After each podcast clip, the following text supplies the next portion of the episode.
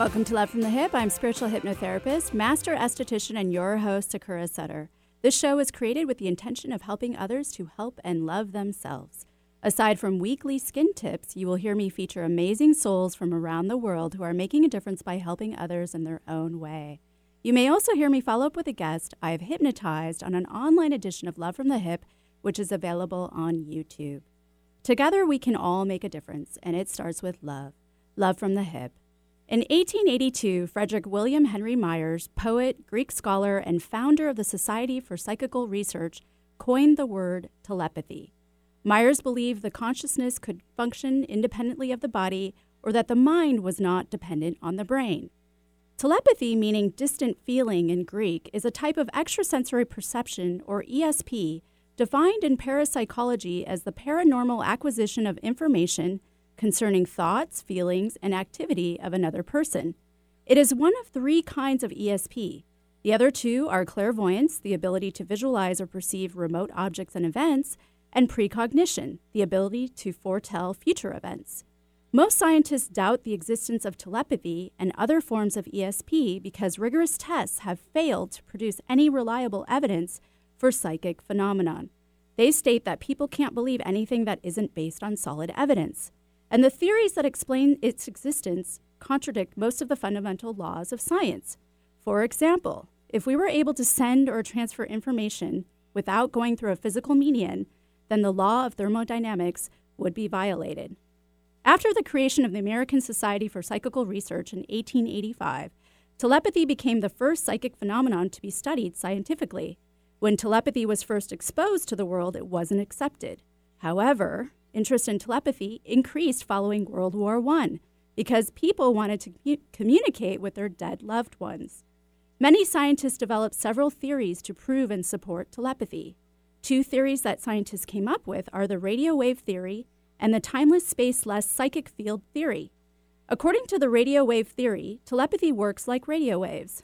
People often speak of vibes as though there are telepathic brain waves going from one person to another while the timeless spaceless theory states that there is a special field where thoughts are stored in. Many experiments have also been conducted in order to prove the existence of telepathy.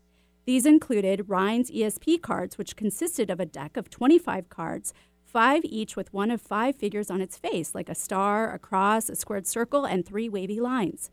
These experiments had results above chance with a high amount of hits, therefore lending to the existence of telepathy. So, does telepathy happen in more than just humans? In 1919, William Long was the first to proclaim that animals have telepathy. He studied packs of wolves and believes they communicated while hunting at over hundreds of miles apart without sounds, and believed this to be telepathy. In 1999, Dr. Rupert Sheldrake, British scientist and author, published Dogs That Know When Their Owners Are Coming Home and Other Unexplained Powers of Animals.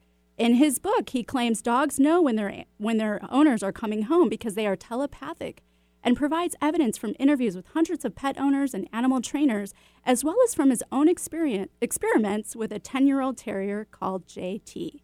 Sheldrake is one of few scientists willing to explore this psychic phenomenon of telepathy even further. He has studied and conducted numerous experiments, not just with animals, but also with humans. In his research, Sheldrake began to notice how similar groups of species communicated and believed this to be caused by morphogenetic field. He believes that dogs, birds, humans, even termites carry invisible morphic fields through which their ancestors pass on habits, customs, even IQ points down the generations. He explains morphic fields as a kind of bond within species, and that there are many kinds of bonds, such as those between a mother cat and her kitten. He believes the morphic field serves as a channel for telepathic communication, while others, like many animal communicators, believes, believe it is the electromagnetic energy that surrounds and penetrates everything and that allows one to communicate with an animal. Quantum mechanics may actually provide the explanation as to how telepathy works. In 1935, Einstein, Podolsky, and Rosen published a paper which showed that if quantum mechanics is correct, then a particle can somehow know what an, another particle, even if separated by a large distance, is doing. Einstein actually called this spooky action at a distance, but later dismissed his prediction. In 1964, however, physicist John Bell proved the theory and showed how Einstein was wrong. The effect of his experiment is called quantum entanglement. And if you understand the implications of us living in an entangled universe, then you can understand why telepathy is far from impossible. Today, I have the pleasure of interviewing animal communicator, Reiki master teacher, and certified animal craniosacral therapist Polly Klein on my show. She will share how she became an animal communicator, what that entails, and she will also share some tips on how you too can do it. Also, later in the show, we will open up the phone line so that if you have a general question about animal communication, you can ask Polly. So stick around after this quick break. Is your tween starting to experience a change in their skin? Want to get them on an easy at home routine and have good skin hygiene? Allow Sakura Skin and Mind to help your tween out. This brief, deep cleansing, and educational 35 minute facial is just enough to get your tween, ages 10 to 12 years old, started off in the right direction. Sakura Skin and Mind uses the latest in the clinical skincare industry to care for your tween the right way for just $65. Sakura Skin and Mind, treating skin out there with an ounce of treatment and a pound of protection. Call 206 730 7429 or go to sakuraskinandmind.com. Seattle, Tacoma, Antwerp. That's right. We're streamed worldwide on our app and on the web at 1150kknw.com. Welcome back to Love from the Hyp. I'm spiritual hypnotherapist, master esthetician, and your host, Sakura Sutter. And don't forget to follow me on Instagram and Facebook and subscribe to my YouTube channel, Love from the Hyp, and that's HYP. Today I have the pleasure of having animal communicator, Reiki master teacher, and certified animal craniosacral therapist Polly Klein on my show. Thank you for being here today, Polly. Oh, thank you very much for having me. Yeah, and it's nice to have you in the studio. Oh, it's lovely to be able to look across and see your face while we talk. so, how long have you been an animal communicator? Uh, well, professionally over 20 years. I um, first, I would say my, my first introduction to it was uh, about 24 years ago, but I would say it's probably been more like 22 years that I've actually been working professionally. Okay. So, what sparked your interest?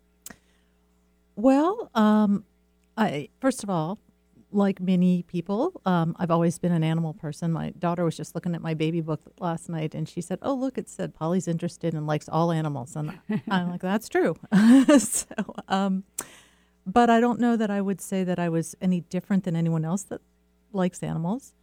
Uh, what what truly I'd say sparked my interest specifically in animal communication uh, was hearing a story from somebody else who had been to an animal communicator that I just was so taken with, and I, I had, um, I had a lot of interest in uh, studying different um, spiritual traditions and looking at a little bit about psychic phenomenon, but not so much thinking in terms that I was somebody that could do anything along those lines, just that I had an interest in it. But then I heard this story, and I thought Oh, that's really fascinating. And um, at that time, so I'll, I'll share with you, I, I have a, um, a hearing issue. And so I have a service dog that's with me in very loud places because I have difficulty picking out if somebody's calling my name or emergency sounds. So, Okay. um, so she's not here in the office because I don't think a truck is about to come down. right. down You're safe. Uh, I'm good, right? Um, but in any case, uh, there was a, a woman, Penelope Smith, who many people who are familiar at all with animal communication know that she's really kind of the person that sort of brought this to the forefront of, of knowledge, um, of people understanding that this is something you could do and could learn. But anyway, um, she was doing a public talk, and I went to hear it. And at that point, I was with my service dog, Zoe, who was impeccably well trained and behaved. And uh, Penelope mentioned that she had a student that had a class. The talk was on a Friday, and Saturday, Sunday was a class. And there was one space open, and my dog and got up and dragged me across the auditorium to that person. And of course, I was sort of mortified because you know, everyone's thinking, your dog's not trained. And I'm thinking, I can't believe my dog's doing this. And uh, I went to that class and I, I pretty much never looked back. I mean, it was just such a um, eye opening experience. And as I say when I tell this story, it was a life changing experience in a weekend. And I hate when people say that, but it's absolutely true. yeah, yeah, yeah. So, looking back, then, do you believe that it opened up a gift that you've always had? Yes, it's it's really you know, and it's why I also teach is that I fully believe everybody has the ability to communicate this way, Mm-hmm. and that uh, it's more about um, recognizing how you naturally are already doing this and how you naturally already pick up on information and making yourself clearer in those two avenues. Mm-hmm. Um, but it's not something that I think only some people can do. And basically, I was given a few tools to play with, and I went, "Oh, this is interesting." And uh, you know, I think from that point, I realized, "Oh, there's nothing extraordinary about this. This is really a, a natural thing." Hmm. Okay. So then, when you're communicating with animals, just like in my opening, is it? Do you believe it to be telepathy? What do you believe that you're picking up on? So I absolutely des- describe it and think of it as telepathy. Um, and I usually, when I'm trying to explain it, I say that I think it's another form of energy work, that we Mhm. are um, connected energetically, and that um, uh, by tuning into who it is that you're trying to connect with, you can send information back and forth. And I I, I am a big imagery person in life. I describe things in imaging in images, and I, I like uh, guided imagery as a meditation. I, but I don't believe that it's solely images that we're thinking about. I think it's the energy, and I think that we each pick up and understand that in the way that it makes sense to us. So it's not necessarily that everybody is going to see things or everybody is going to hear things or it's any given person might experience it in different So- levels. So it's individual. Absolutely. Okay. So has it carried over to humans for you? So that's a question I get asked a lot. And the answer is sometimes. Um, number one, uh, I think with animals, they're not guarded the way we are guarded. But like Mhm. here, I'm busy being the person that you're interviewing. So I'm showing you this face. But I'm not trying to show you the person that didn't want to get up yesterday and the house is a mess and the, the, the- like all those parts of my personality. It's like, nope, I've got little walls up going, no, I'm just this perfect little person that's here today, right? Right. Animals don't do that. And because Mhm. we walk around with these sort of walls up saying, this is what I want to show you, I think it's much harder. However, when you're with somebody that you're really comfortable with, I'm sure many people have had the experience of being with a friend and saying, you know that thing? And then your friend goes, yeah. And neither of you have said anything Mm-hmm. you know Yeah, and yeah, yeah. so i think in a way it's sort of like it's it's it's there but as soon as somebody puts their attention on another human it's our natural thing to like guard Put up walls up. right exactly So then, would you say then with children, then it's easier? Oh it's much easier with children there, there's even just the process of animal communication it's easier but then i'll also talk with people who are adults that used to do all these you know sort of telepathic games when they were kids and they're like oh this was so easy we used to send colors and do this and do that and it's like because you don't know that you can't and you're not trying to you know project a certain way with your friends Right. Right. Okay, that makes sense. Yeah. So how long have you had your private practice then?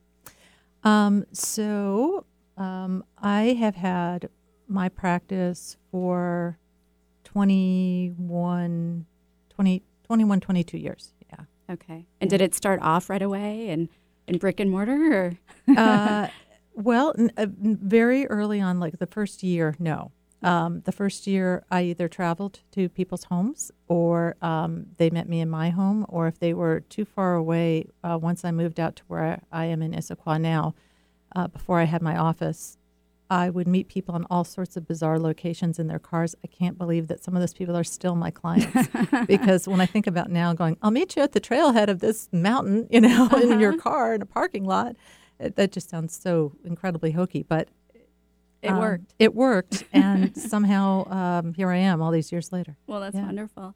Well, we're going to have to take a quick break. But remember, this is a live show. And if you would like to ask Polly a general question about animal commu- communication, then feel free to call 1 298 KKNW or 425 373 5527 after this quick break. Experience, One word that can mean so much, especially when it comes to working with a realtor to buy or sell a home. The only thing better would be to have an experienced team guiding you through the process. Hi, I'm Beth Phillips York. And I'm Ray York. Together, we own the York team, part of Keller Williams Real Estate. We are here to help you with your next property transaction. I have over 14 years of experience selling local residential real estate, investment properties, and homes just like yours. I'm also known as the Ghost Broker. Over the years, I've managed several residual energies at the properties we've represented or sold to clients. So if you need that service, I can help you as well. For my part, I have worked many years in new construction, land development, and with builders. Combined, Beth and I make for a powerful team on your side. So put our wealth of experience to work for you. Selling a home? Get a free property evaluation and market analysis with the York Team Real Estate. Buying a home? Let the York Team Real Estate exclusively represent you and your interests. Log on to yorkteamrealestate.com. That's yorkteamrealestate.com. Peach fuzz is great if it's on a peach. Let Sakura Skin and Mind remove unsightly hair with dermaplaning. Although its primary purpose is to remove layers of dead skin, it's just one of the added benefits, leaving your skin baby smooth, safe, effective, fast, and affordable. What a concept! Sakura Skin and Mind wants you to look your very best, and dermaplaning is just one tool in their chest. Find out about dermaplaning at sakuraskinandmind.com. S A K U R A, skinandmind.com. We bring out the healthy skin and healthy way of thinking you didn't know you had. If you're planning on building a home or a major landscaping project, you'll want the team of Stone Resources on your side. Safely, effectively, and correctly working with our unique terrain requires local knowledge and environmental care. For 21 years, Stone Resources has been making sure their customers' biggest investment is on solid ground. Trust your next earth moving project to Stone Resources. Call 425 754 6792. That's 425 754 6792. Stone Resources. We make the earth move. And remember, if you need dirt or have dirt to get rid of, you can call on us. 425 754 6792. Tell your friends about Alternative Talk 1150. Welcome back to Love from the Hyp. I'm spiritual hypnotherapist, master esthetician, and your host, Sakura Sutter. Don't forget the show airs right here on KKNW every Wednesday at 2 to 3 p.m. Today, I have the pleasure of having animal communicator, Reiki master teacher, and certified animal craniosacral therapist, Polly Klein, on my show. So, Polly, before the break, you were talking about your private practice, and Mm-hmm. where is that located? Um, so the name of my practice is Tonglen Healing Arts for Animals, and I am in Issaquah on Tiger Mountain. Okay. So, can you take us through the process? How do your sessions work? Uh, yeah, absolutely. So um, essentially, when somebody wants to set up a session, uh, the first thing we do is we find an appointment time, and then I send them an intake form. And then if you talk with any of my clients who've ever seen my intake form, because I can hear the thoughts of ah, she's going to ask all these questions ahead of time. My intake form is the contact information for the person, and then write down the things you want me to say or ask or talk to your animal about. I do not ask for all sorts of background information. Um, it's not because it influences me. It's because if I have not worked with somebody um, before, I don't want them to feel that all I'm doing is parroting back what they have told me. I want them to feel like I'm connecting with their animal. Right. Um, however, what I do say is when there are specific things that we are trying to get information on, the more specific I am with my questions, the more specific I might get with my answers. So my my quick example of this is that if I said, "Hey, how are you doing today?" you might say, "I'm doing great." And if I say, "Oh, really? Because I heard you were in a car accident last week," and you might go, "Oh, yeah, my shoulder's kind of bugging me." I was being specific in that question, but you might actually be relatively speaking doing okay today. You know, so um, so sometimes um, I'll, I'll, you know, I'll say, I'll, I will ask people like, what's the purpose of this? Um, and the other thing is that I may ask clarification questions solely to make sure that I understand what is being asked. Because if somebody said something like, you know, my cat's freaking out, I'm like, I don't know what that means. And I have to be able to at least make a, a, a mental construct of this if I'm going to ask the cat, why are you doing that? So, um, uh, essentially that's what I do at the very beginning of the session, and then I sit and have the conversation. And during the course of the conversation, it's totally silent, and what I'm doing is simply typing down the conversation as I get it. Um, and then uh, if I'm asked something that I don't know the answer to, I ask the, the animal's person. And um, otherwise, I read back the whole conversation when I'm done. And then if they want to follow up on things, because I'm trying to get as much information as I can, but they might think, oh, you know, let me ask such and such more that I wouldn't have known to ask about. Um, so then they can then ask follow up questions. Okay. Yeah. And it, relatively, how long is this the first session? Um, it's uh, about an hour and a half. Okay. And do they need to bring in all their pets? No. So I work with clients both in my office. Um, I also do remote sessions if I have a picture of the animal. And um, it doesn't matter to me. I only work with one animal per session typically, but it doesn't matter to me if they, you know, sometimes people have several animals that you know, they just won't have in the room with them because they travel and they have like two dogs and they don't like to leave one dog at home. It's not a distraction to me. Okay. And so, when doing the remote sessions, can you explain to my listeners how that works? Yeah, because I'm going to say that that was the thing that was hardest for me to get my head around the first time I heard it before I ever worked in this. And I'm like, I don't get it. If you were there and you can look at the animal, but at a distance, and it's the same way. It doesn't matter about proximity. Um, when I, I teach, um, I talk about moving into this more meditative state, um, which I call a soft focus.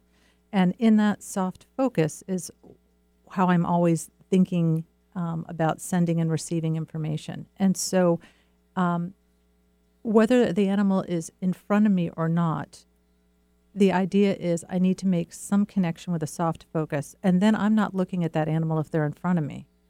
Um, but that tells me who is who it is I'm trying to talk with. So now, if the animal is not there, having a picture lets me know who am I trying to connect with. But if, for instance, um, let's say you were my next door neighbor, and you were gone on vacation, and you said, "Oh, you know, Polly, um, something's wrong with my cat. Can you check in and ask?" But I knew your your cat Kiki, you Mm-hmm. know, because I see Kiki every day. Yeah. I- don't need a picture of Kiki because I know who I'm trying to connect with. Mm, But if you said, "Oh, it's a black lab," I'm like, "I- don't know who the black lab is. So Mm-hmm. the picture just is a focal point for me to be able to say, "Who am I trying to connect with?" Okay. And so, when you go into this soft focus, Yeah. is this when you're channeling the animal? Well, um, yes. Although I- guess I probably wouldn't say channel. You know, it's it's. Uh, I feel like connecting with, Connecting. and I Okay. suppose different people might use other terms, but I think the reason that I I tend to keep things more. Um, oh, I don't know. Sort of mainstream. Yes, yes, yes. That was actually the word I was looking to see. Uh, Yeah. Is because that's what it feels like. Right. It doesn't feel woo-y to me. Right. It feels like I'm having a conversation with somebody. natural. Yes. Yeah. Okay. So you know, I'm not sitting here channeling you. I'm talking Right. with you. right. Okay. And so, how you know you hear about animal psychics? Mm-hmm. Would you consider yourself an animal psychic? Because to me, that would mean that you would be foretelling the animal's future. Yeah. So uh, I do not. I do not describe myself as an animal psychic or a pet psychic. Although many people who do the work I do do just do use that. Okay. Um, but I don't specifically for that because I don't feel that I can tell anything any different than if I were asking you a question. Like, I don't Mm-hmm. know about your future. I don't know about their future. Yeah. Um, so to me, it feels better to use the term animal communicator for that reason. and again, it's less woo woo and more, you know, more mainstream. Yeah. As mainstream as you can get, telling people that you talk to animals telepathically. Yes. Right. Right. so, what sorts of animals do you work with? Uh, well, predominantly, you know, it's the animals that we come across that, you know, dogs, cats, birds, horses, you know, goats, um, you know, farm animals. Uh, but I am certain that you can communicate with any animal if you have an open heart to it. And Okay. um, when I say an open heart, what I mean is, um, well, for instance, I- am not a snake person. and it's taken a lot for me to try to overcome that to be able to sit and have a conversation with a snake or to communicate with a snake. Right. Um, but for a long time, I'd go, yeah, I can't. I can't because the fear would block me. Right. Right. Okay. That makes sense. So, what is the strangest animal that you've ever worked with? Uh, sugar glider. Can you? What is what is a sugar glider? Uh, it's a nocturnal animal that, forgive me, it's been a long enough time, but I want to say that it's in the sort of squirrel okay. the family. Rodent family. Yeah, I'm not sure officially if it falls under that. But anyway, um, because I we had to make the office all dark because it was during the Oh, day. wow. And so that we weren't stressing it out. And that was somebody's pet? That was somebody's pet. Huh. And I'll say that, that without a doubt, the most challenging in terms of keeping my attention are ferrets. Uh-huh. Okay. Yes. When I've had ferrets running around my office and up on top of my head, and I'm like, you know what? I can ignore a lot of behavior and a lot of things, but that's a toughie for me. Wow. All right. Yeah, short attention span, I imagine. Well, it makes my attention span less when somebody is standing on my head. exactly. well, let's go to our take our first caller. We've got Christina from Auburn. Christina, are you there? Yes, ma'am. Hi. Thanks for calling in. Thank you. So, what is your general Um, question for Polly? Uh, I was wondering what are some tips on my boy? He's he he's my grounder. Um, how do I how do I see how he's feeling? Get an overall of how he's feeling. He's he's getting old, and I want to make sure that it's quantity or quality versus quantity. Yeah, absolutely, and that's that's what we all want. Um, so uh, there there are certainly um, ways in which you can um, learn to ask him, "Show me what your body feels like," and I I teach classes in that because they're very specific uh, techniques that you need to practice. Um, but even still, I will just say that um, just in a a simple way, sitting and with your mind just being open and saying, "Show me what your body feels like," and noticing if you notice any body sensations for you, and then if you do, ask them to be taken away.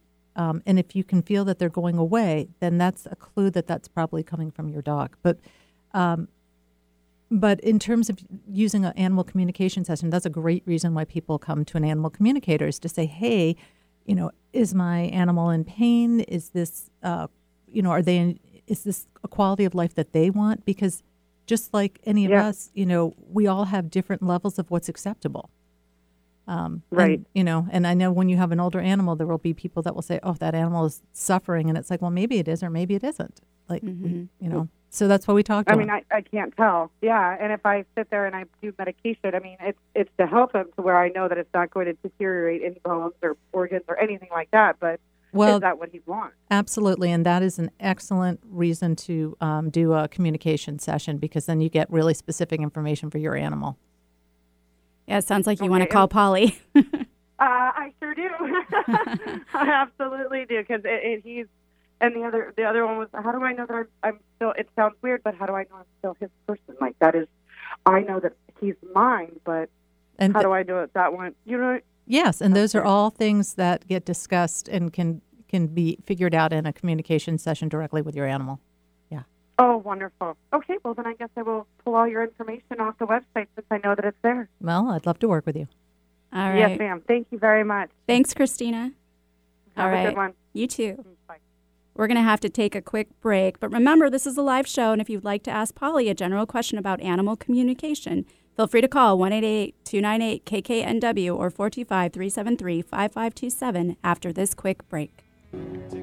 On this weekly skinny, I would like to talk about Botox. What is it? Botox is a drug prepared from the bacterial toxin botulin used medically to treat certain muscular conditions, as well as excessive sweating, and cosmetically to remove wrinkles by temporarily paralyzing facial muscles. Botox was first discovered by a Belgian scientist, Emile Pierre, following a botulism breakout in Belgium. By the 1920s, scientists at the University of California San Francisco first tried to isolate the botulinum toxin. It took 20 years for it to be finally isolated by Dr. Edward Schantz. In the 70s, botulinum toxin was first used to treat strabismus, or crossed eyes. But while testing it on monkeys, researchers noticed that the botulinum toxin reduced the wrinkle in their glabella, which is the skin between their eyebrows and above the nose. After proving successful for strabismus, Allergan licensed the treatment and branded it Botox. Botox later got approval by the FDA for a variety of medical and cosmetic uses like strabismus and blepharospasm in 1989, cervical dystonia in 2000, glabellar lines in 2002, hyperhidrosis in 2004, chronic migraines and upper lip spasticity in 2010, urinary incontinence in 2011, and crow's feet in 2013. How does it work cosmetically? After Botox is injected into the muscle, it permeates the nerve terminal and binds, thus preventing release of acetylcholine, a neurotransmitter. Without this neurotransmitter, muscle activity stops. This focal paralysis is what smooths wrinkles and stops spasms. Essentially, Botox paralyzes the wrinkles away. Adverse reactions with Botox include bruising, swelling, headaches, and discomfort, as well as muscle weakness, which may affect muscles that are injected. Botox does not last forever, and its longevity varies from person to person. It typically lasts for about 120 days before the nerves regenerate. There is no generic version of botulinum toxin, but there are several formulations on the market, including Botox and Dysport. These two are dosed differently and are separate iterations of botulinum toxin. Aside from Botox's miraculous effects of smoothing out wrinkles, it is also used for cerebral palsy children. Botox is used to treat muscle spasticity and helps to alleviate abnormal and even debilitating muscle movement. Some benefits that children see are better range of motion, better position of joints, fewer spastic movements, less pain, and a better walking gait. The relief is so substantial that oftentimes the surgery required to correct muscle and joint problems can be held off until the child is much older and when there are fewer risks. Botox also helps people with Bell's palsy, which is a partial facial nerve paralysis. It addresses the asymmetric facial movement by relaxing unwanted muscle movements and reducing tension in areas of the face that are hyperactive. Although botulinum toxin is life threatening, small doses of Botox are considered relatively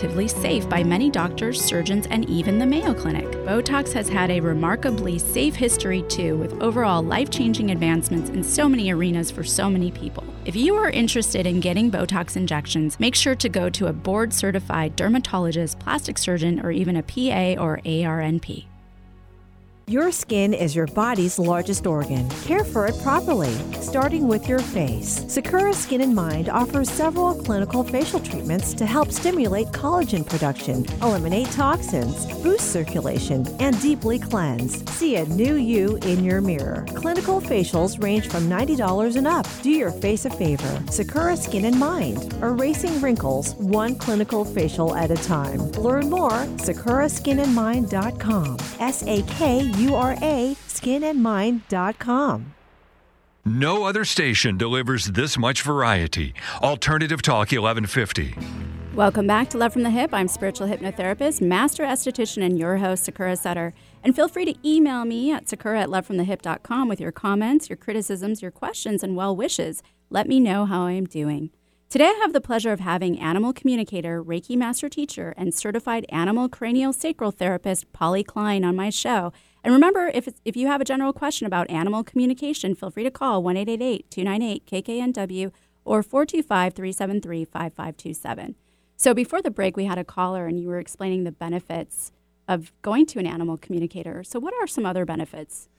Well, um, so uh, some some typical reasons why people might come. Um, if uh, certainly end of life issues, trying to figure out, you know, is this too hard for their animal to be in their body? Um, Mm.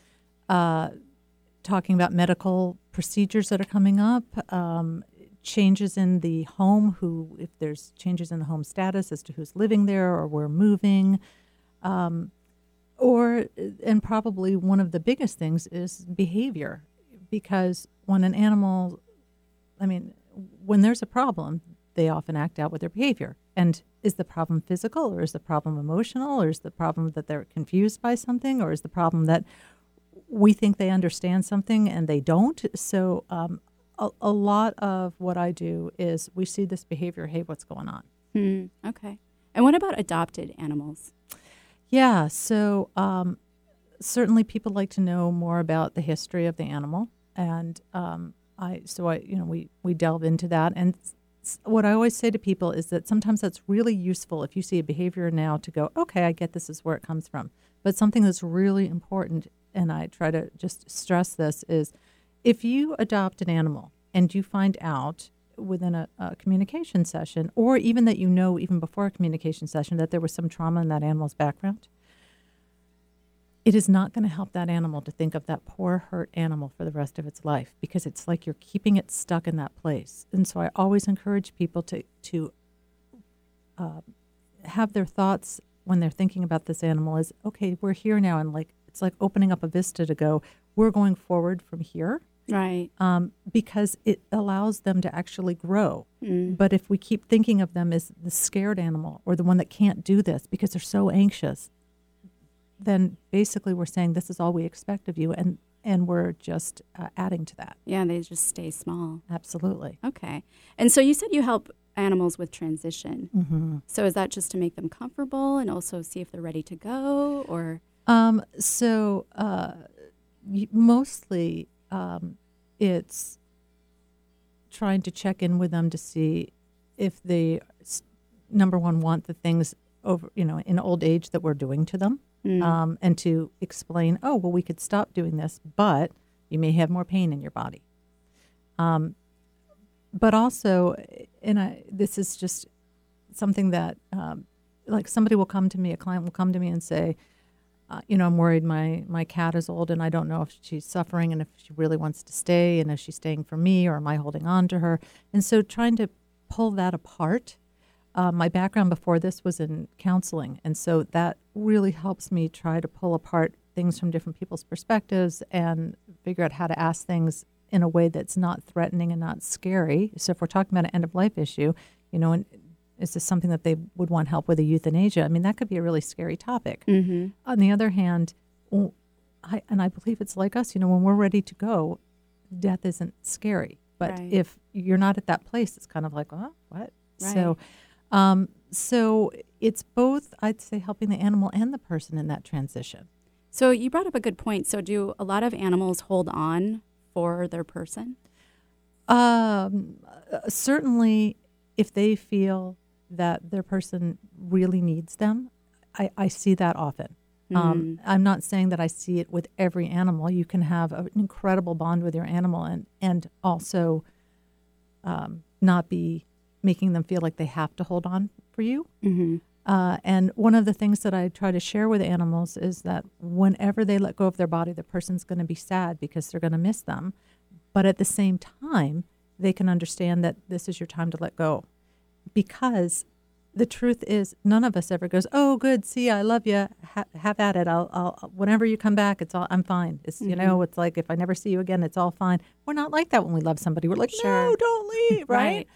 So, so even if we are saying it's okay, you can let go. There's always going to be a part of you that's like, no, stay, stay. Right. And so, trying to help them understand that that stay and sad is yes, I miss you, and not yes, I miss you. You have to stay, but I can have both of these things at once, and that helps so much. Mm, okay. Well, let's go ahead and take Barbara from Seattle. Hi, Barbara. Hi, how are you? Good. How are you?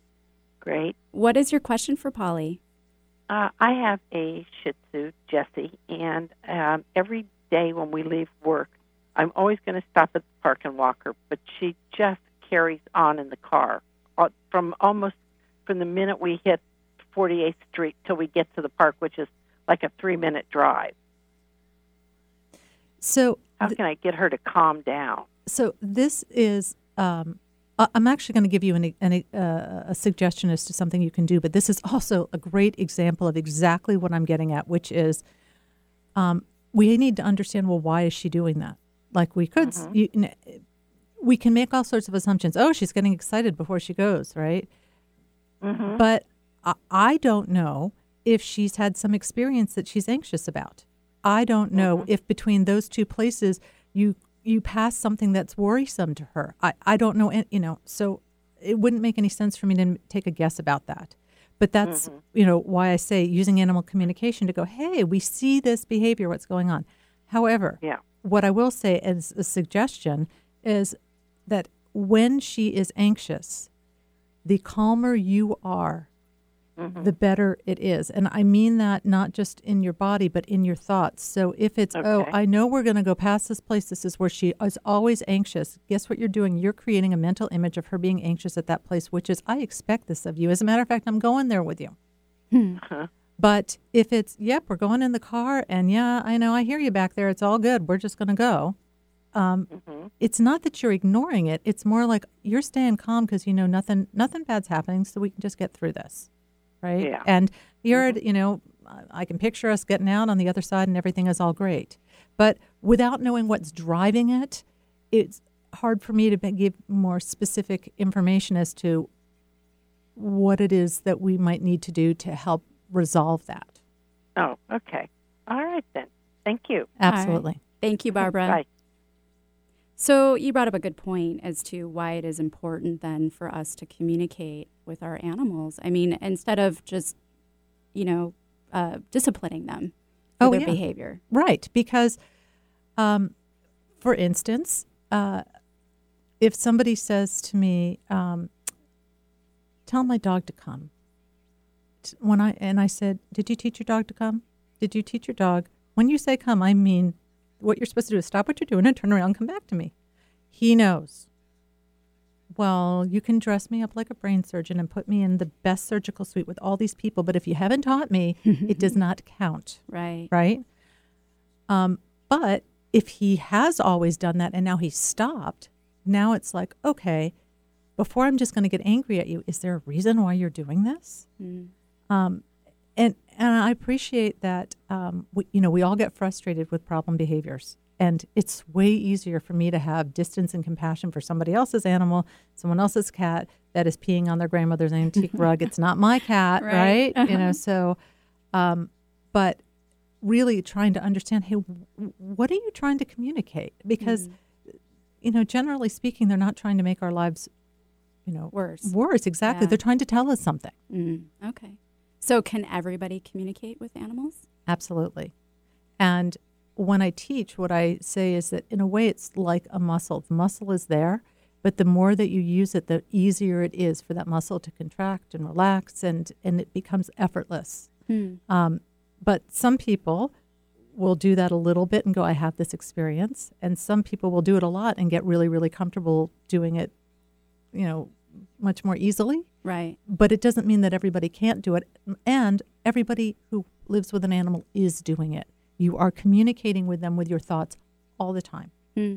So why not be clearer about it? Right. You know? Exactly. So, this two day class that you teach, can you tell me a little bit more about that? Yes. So it is designed for somebody that has no background. Um, so you don't have to have any sp- uh, experience with communication or anything, uh, any other psychic stuff or any of that.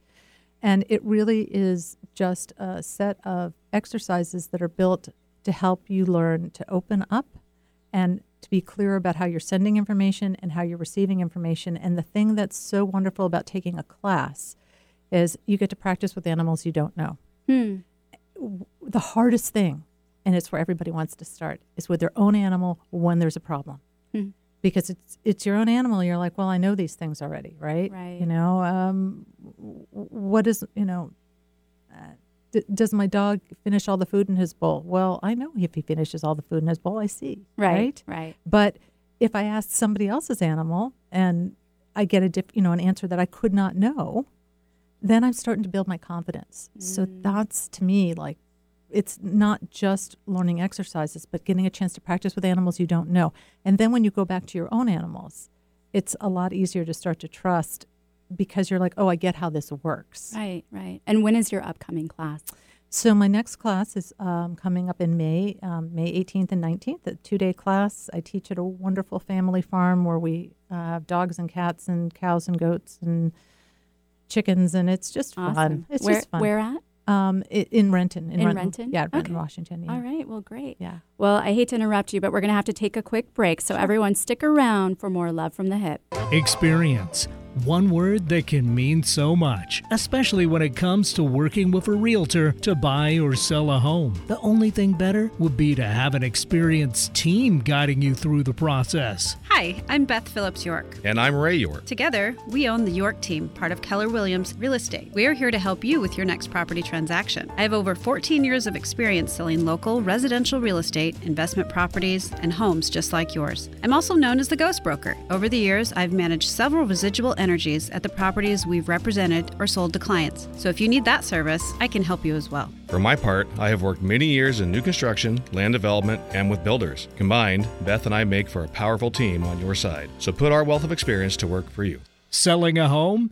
Get a free property evaluation and market analysis with the York Team Real Estate. Buying a home? Let the York Team Real Estate exclusively represent you and your interests. Log on to yorkteamrealestate.com. That's yorkteamrealestate.com.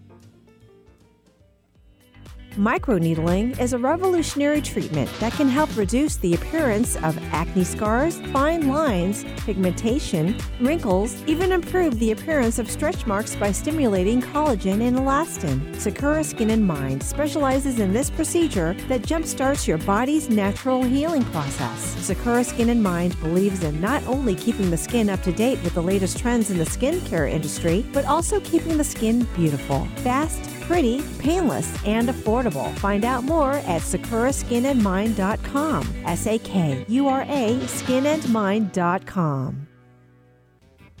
If you're planning on building a home or a major landscaping project, you'll want the team of Stone Resources on your side. Safely, effectively, and correctly working with our unique terrain requires local knowledge and environmental care. For 21 years, Stone Resources has been making sure their customers' biggest investment is on solid ground. Trust your next earth moving project to Stone Resources. Call 425 754 6792. That's 425 754 6792. Stone Resources. We make the earth move. And remember, if you need dirt or have dirt to get rid of, you can call on us. 425 754 6792. Find out the latest about your favorite shows on Alternative Talk 1150. Check out 1150kknw.com. Welcome back to Love from the Hyp. I'm spiritual hypnotherapist, master esthetician, and your host, Sakura Sutter. And don't forget to follow me on Instagram and Facebook and subscribe to my YouTube channel and my podcast on Podcast One, Love from the Hyp, and that's HYP. Today I have the pleasure of having animal communicator, Reiki master teacher, and certified animal craniosacral therapist, Polly Klein, on my show. So, Polly, before the break, you were talking about the importance of communicating with your animal. Yes. Can you offer my listeners a few tips as to how to do that? Yes. So if you think about that, what we're trying to do is send information back and forth. The, to me, animals can con- understand pretty complex things, but I am not very good at sending and thinking about really complex issues as a whole. So, what I always say to people is when you're trying to communicate things, you want to break things down into little simple bits, not Mhm. because they can't understand, but because you're clearer in what you're trying to think um, or trying to send. And so, as a very um, simple exercise, you can let your animals know when you are coming and going from your home. And the reason I like this as an exercise is because it helps you extrapolate out into other circumstances. But if, for instance, you have a work schedule that changes every day or, you know, Yeah. it's unpredictable.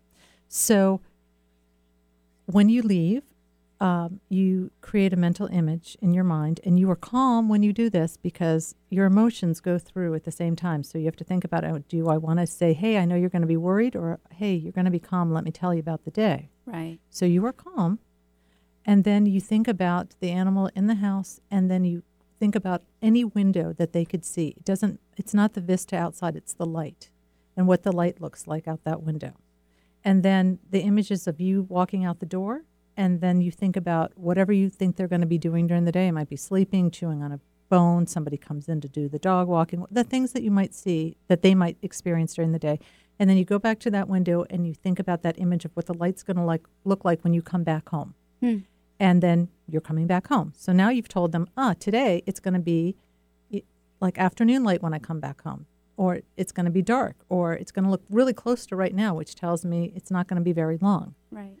Um, and you can also do this when you're at a distance because you know your own animals. So it's putting your intention on them in your mind. You don't need a picture of your own animal. You know it to say, oh, I said I was going to be back when it's light, but I mean, it's going to be dark now. And then the other thing to help them really get, oh, wait, she is talking or he is talking to me, is to then give them that message just before you get home, which is basically like, you know, watch the door. I'm going to walk through the door. And then you walk through the door. And then they're really getting, oh, wait, when they put their, when they send this way, I actually see this action. Mm-hmm. And then they start really starting to pick up on, oh, wait, you're talking to me and you're trying to give me some specific information. So I like using that as an example because the truth is you can use that basic thing in so many different ways uh, when you're trying to convey, oh, you know, um, yeah, today we're going to have a gaggle of kids in the house. And so when you know, my son's 10 year old birthday, you know, I'm like, oh my gosh, there's going to be all these 10 year old boys in my house. And what are my animals going to think? And I just thought, okay, animals, here's all these boys, and you can stay away and be calm, or you can be near them and be calm. It's all good. Like, Mhm. but um, to let them know that basically, no matter what, I know what's happening. I know they're there. You don't have to be worried about it, and you can be away from them if you want. Okay. So, what are some things then that people would notice if they were to do that with their pet? They may actually. I mean, a lot of times you actually see a, a direct change in behavior. I mean, there are Mm. times that when I'll do that, and my, you know, an animal will just go lay down. Like, okay, it's like no big deal. Right. Um, uh, but w- the reason I said we have to be careful about what our emotions are is because at the same time, if you had an animal that was always anxious when you left and you did all of that, but the whole time you're thinking, I know you're going to be scared, you're basically saying, you're going to be scared during all these things that I'm showing you. Right. So it's so critical to make sure that you're always calm when you're trying to be clear about sending information. Okay. So, I have to ask you because I'm sure some of my listeners are thinking this is why wouldn't you just tell them? Oh, um, they absolutely understand certain words. When I say sit to my dogs, I know that they mean that they know that that, that means sit. Right. Um, but I also know that when I say sit, I think sit. So they're getting Ah. that on two different ways. I'll tell you why I don't just speak it. Okay. I have a monkey mind. It is so easily distracted. I'm really trying to be focused on you right now. And thankfully, I don't hear, you know, there's not a bunch of other things going on. But in real life, I'm very easily distracted. When I have to stop and create a mental image, I'm much more focused and much, so it's much easier for me to be clear in what I am sending. Mhm. If I could be that focused while I was speaking all the time, then I would just speak. Okay. That makes sense. So, can you briefly tell me what's the difference then with talking with an animal versus a group? Yeah, an individual as opposed to a Yeah, group. individual. Yeah. So, um, generally speaking, when I'm doing communication, I'm I am working with an individual animal, and, and it's no different in that sense than talking with an individual person. Right. Um, and a, a particular species or a particular breed of dog, we might say there's some general things that yes, but any individual, you know, brings their own things to the table. Right. Um, but especially when I'm working with herd animals, Mhm. um, it's very different. And uh, oftentimes, I mean, I can talk with an individual animal, but um, I'm thinking of a situation with a herd of cows that I was trying to understand kind of, there were two herds that were merging, and the owners were trying to figure out how um, all of this would go. And when I tried to approach the individual cows, there was a lead cow that came forward, and everything had to go through her. Hmm. I mean, she understood what was going on, but it She was the alpha. But she was the alpha, and everything had to go through her. And it wasn't. I was not to start talking with all these Huh. others because she knew, and Right. you know, I had to respect that. Wow, that's fascinating. Well, how can my listeners um, learn more about you or find you? So I'm really easy to find because there's not a lot of polys like P O L L Y, like a parrot, and Issaquah. You put that together, you find my website, Tonglen Healing Arts for Animals. Um, I, you, you can email me there at, at pause at Tonglen Healing Arts for Animals. Um, my phone number's there, 425 427 8028. And um, I'm always delighted to talk with people about their animals. Awesome. Well, thanks again for being here today. Absolutely. Yeah, and Thank thank, you. you. Yeah. Thanks to Eric, my super duper producer. And thank you to the listener. You can find me at lovefromthehyp.com or sakuraskinandmind.com. You can also follow me on Instagram or on Facebook and subscribe to my YouTube channel as well as my podcast on Podcast One, Love from the Hyp, and that's HYP. And if you really love the show and are interested in supporting it through advertising or you have any questions or comments, feel free to email me at sakura at lovefromthehyp.com. Tune in next Wednesday at 2 p.m. for another Love from the Hyp and make self love contagious. Go ahead, I dare ya.